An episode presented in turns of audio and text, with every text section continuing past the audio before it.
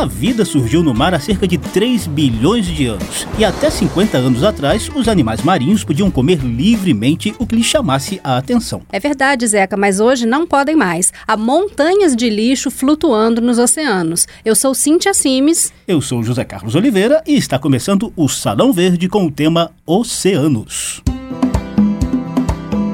Salão Verde. O espaço do meio ambiente na Rádio Câmara.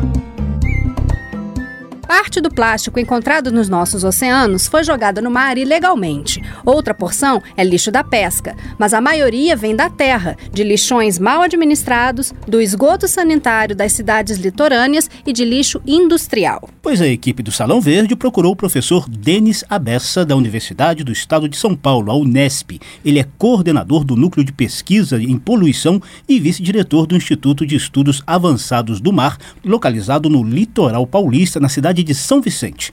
Professor Denis, no litoral brasileiro, como está o problema da acumulação de poluentes? A gente tem ainda um, um problema que já vem de várias décadas, né? De ocupação da zona costeira pelas cidades, por indústrias, portos, né, instalações de exploração de petróleo e gás, uhum. e uma infinidade de fontes, né, então, de contaminação, e nem sempre acompanhadas do devido planejamento né, para fazer o saneamento, o tratamento desses resíduos.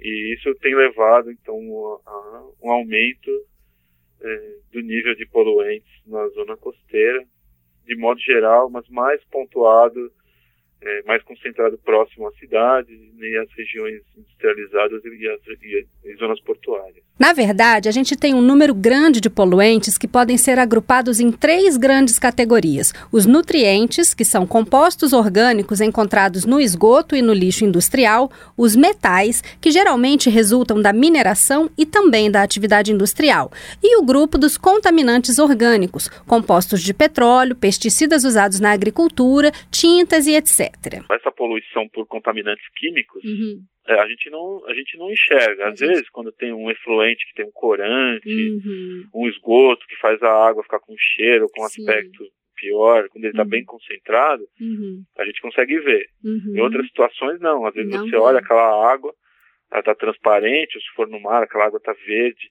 ou uhum. azul, e o lugar está contaminado. De modo geral, a contaminação do mar se concentra próxima das cidades litorâneas por causa do despejo de esgoto não tratado diretamente no mar. O problema é que são 273 cidades ao longo de 7.500 quilômetros de litoral. Infelizmente, nosso país ainda é, tem uma condição de saneamento muito que deixa a desejar. É uma das prioridades Sim. que a gente deveria estar investindo maciçamente. Uhum é, realmente a gente acaba tendo um problema de que as cidades crescem sem ter a ligação de esgoto, uhum. sem ter a rede pluvial devidamente é, planejada. Então, os resíduos acabam caindo nos rios, nos estuários e no mar. Uhum. E aí a gente tem a concentração dos poluentes justamente nessas áreas de maior é, população. Então, uhum. cidades maiores, eventualmente as zonas industriais e portuárias que estão associadas a essas cidades. Certo. E, e, e, aí esses poluentes, eles se acumulam apenas próximos à costa ou eles chegam a cair é, em correntes marítimas e vão para muito distante da costa? Como que funciona? É, então, depende. É, a maior parte tende a se localizar mais próximo das fontes. Uhum. Então, se a gente pega aqui o litoral de São Paulo, então, é, logicamente que próximo à Baixada Santista, aqui Santos, São Vicente, Guarujá, a gente tem um nível maior de alguns tipos de contaminantes que estão bem associados com a metrópole, o porto e as indústrias. Se a gente vai lá em São Sebastião, que tem uma outra característica, né? tem um porto, um terminal petrolífero, e as cidades não são tão grandes, a gente tem uma outra condição de, de, de poluição. E isso se repete no, no, Brasil. Então, Sepetiba, no Rio de Janeiro, tem uma condição, o Baía de Guanabara já é um pouco diferente. Uhum. Mas é, essa é a tendência que a gente tem. Mas, alguns contaminantes, eles são transportados pelas correntes marinhas e são levados para longe. Uhum. É, tem um estudo recente de colegas da USP que mostrou que contaminantes que saem daqui, de, do, da região de Santos, são encontrados a grandes profundidades longe da costa. Você está ouvindo o programa Salão Verde da Rádio Câmara com o tema Oceanos. Imagine um continente do tamanho dos estados de Minas Gerais, São Paulo e Goiás juntos. Um continente de lixo flutuante. Ele existe e fica no Oceano Pacífico. Devido às correntes marítimas, que formam uma espécie de redemoinho gigante, o giro do Pacífico Norte mantém 1 milhão e 600 mil quilômetros quadrados de material plástico flutuando. Pois é, Cíntia, o professor Denis Abessa, da Unesp, explica como acontece a formação das ilhas de lixo. Essas ilhas, grandes ilhas, né, elas se formam porque as correntes, a gente tem áreas no oceano de, com mais ventos, né, então ventos alísios, os ventos de oeste, que estão já mais próximos aos polos, e algumas regiões de, de calmaria. E as correntes, elas seguem né, o que a gente chama de giros oceânicos, elas vão bordeando as margens, é um pouco difícil explicar isso pelo, pelo telefone, mas elas vão seguindo o contorno dos continentes uhum. e vão, e, e, na região dos trópicos, elas vão, as correntes vão na direção é, de leste para oeste. Uhum. E então, quando elas formam esses giros, no lugar onde elas estão girando, nas bordas, você tem uma velocidade maior. Nas áreas do centro, você tem uma velocidade menor e o lixo vai se acumulando ali. Esse material plástico vai ficando. E a gente tem vários desses giros nos oceanos, alguns menores, outros maiores. Uhum. Inclusive tem alguns relatos de alguns pesquisadores que falam da existência de outras ilhas de plástico, não tão grandes quanto essa do Pacífico, inclusive no Oceano Atlântico, uhum. não com essa magnitude. Uhum. Então a gente tem zonas de acúmulo sim nos outros oceanos. E isso é um problema bastante sério para vários organismos aquáticos, para as aves, para os peixes, uhum. é, para os grandes mamíferos como as baleias, e, né, porque eles acabam ingerindo esse plástico e acabam morrendo ou ficam presos e, e, isso acaba gerando um impacto ambiental bastante grande. Quando o senhor estava me explicando sobre a, os diferentes tipos de poluentes, eu tive a impressão de que, na verdade, a maior parte deles é, não vem do cidadão comum, mas de, de efluentes industriais. É correto isso? Ou de que forma que o cidadão comum é, contribui para esses impactos? Então, na, é, na, verdade, o cidadão ele também contribui. Né? A gente tende a achar que a maior parte da poluição é de origem industrial, mas o esgoto é, na minha opinião, um dos maiores problemas, não o maior problema que a gente tem em termos de, de fontes espalhadas de poluentes pela costa do Brasil. Uhum. E aí a gente, né, cada um pode ter uma ação importante na redução dessa contaminação. A primeira é, dessa responsabilidade, das ações que a gente poderia pensar, é que a, pessoa saiba se a sua própria casa é, tem um sistema de esgoto adequado.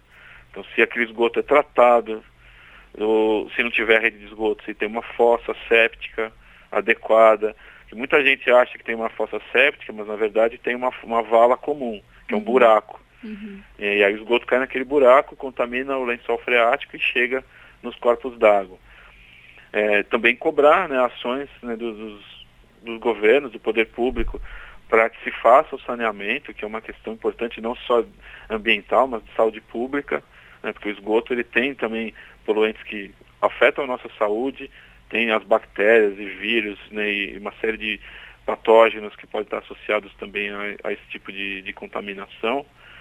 Então, a gente, é importante sim que cada cidadão saiba para onde vai esse esgoto e cobre né, do poder público as ações necessárias para que a gente tenha cidades com bom saneamento.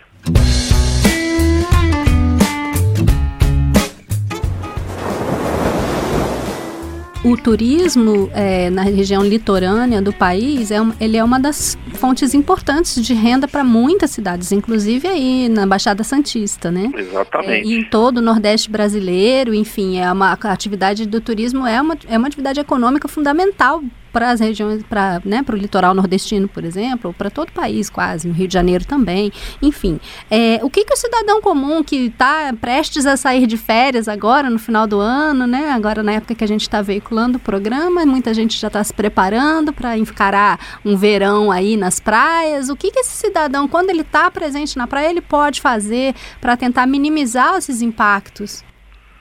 É, a minha sugestão seria é, já tentar planejar sua viagem procurando obter informações do destino para saber se aquele lugar tem uma, uma boa condição ambiental e de, de qualidade de água das praias ou de rios, né? Muita gente também viaja para rios, hum. é, para né, áreas interiores, mas no litoral é importante saber se a gente está indo para uma praia que tem uma balneabilidade boa. E muita gente não sabe ou, ou despreza esse risco, né? Então vai lá e toma banho na praia que tem bandeira vermelha. Uhum. Essa é a primeira coisa, né? Porque à medida que o turismo também começa a diminuir nos lugares mais poluídos, vai forçar uma ação das prefeituras e dos estados no sentido de sanar esses problemas. Uhum. Né? E obviamente, se a pessoa já viajou, já está já tá com a viagem marcada e chega na, na praia e vê que a, a, a bandeira está vermelha, é, o ideal seria que a pessoa evitasse o banho de mar. Em relação à legislação brasileira, é, a gente está com uma legislação adequada a esse tema ou é preciso fazer ajustes? O que, que o senhor pensa sobre isso? De um modo geral, a gente tem uma legislação que é razoável. Né? Ela precisa de alguns ajustes menores, então, como eu falei, tem esses é, poluentes emergentes que estão hormônios, remédios. A gente ainda não tem legislação específica para eles. Então, a gente precisa trabalhar no sentido disso. Então, nosso grupo de pesquisa e outros colegas de outras é, universidades têm trabalhado bastante é, nessa questão para subsidiar ações do, do governo para implantação de, de normas e, e, legislação específica.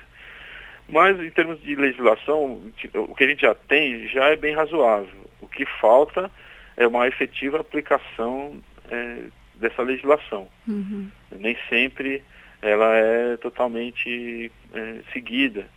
Isso dificulta bastante né, a, a, as ações de melhoria da qualidade ambiental. No programa de hoje, nós conversamos com o professor Denis Abessa, vice-diretor do Instituto de Estudos Avançados do Mar da Universidade do Estado de São Paulo, a Unesp. No próximo programa, o tema oceanos vai ser relacionado às mudanças climáticas. A gente espera você. Até logo! Salão Verde, o meio ambiente nas ondas do rádio. Apresentação: Cíntia Sims. Produção: Lucélia Cristina.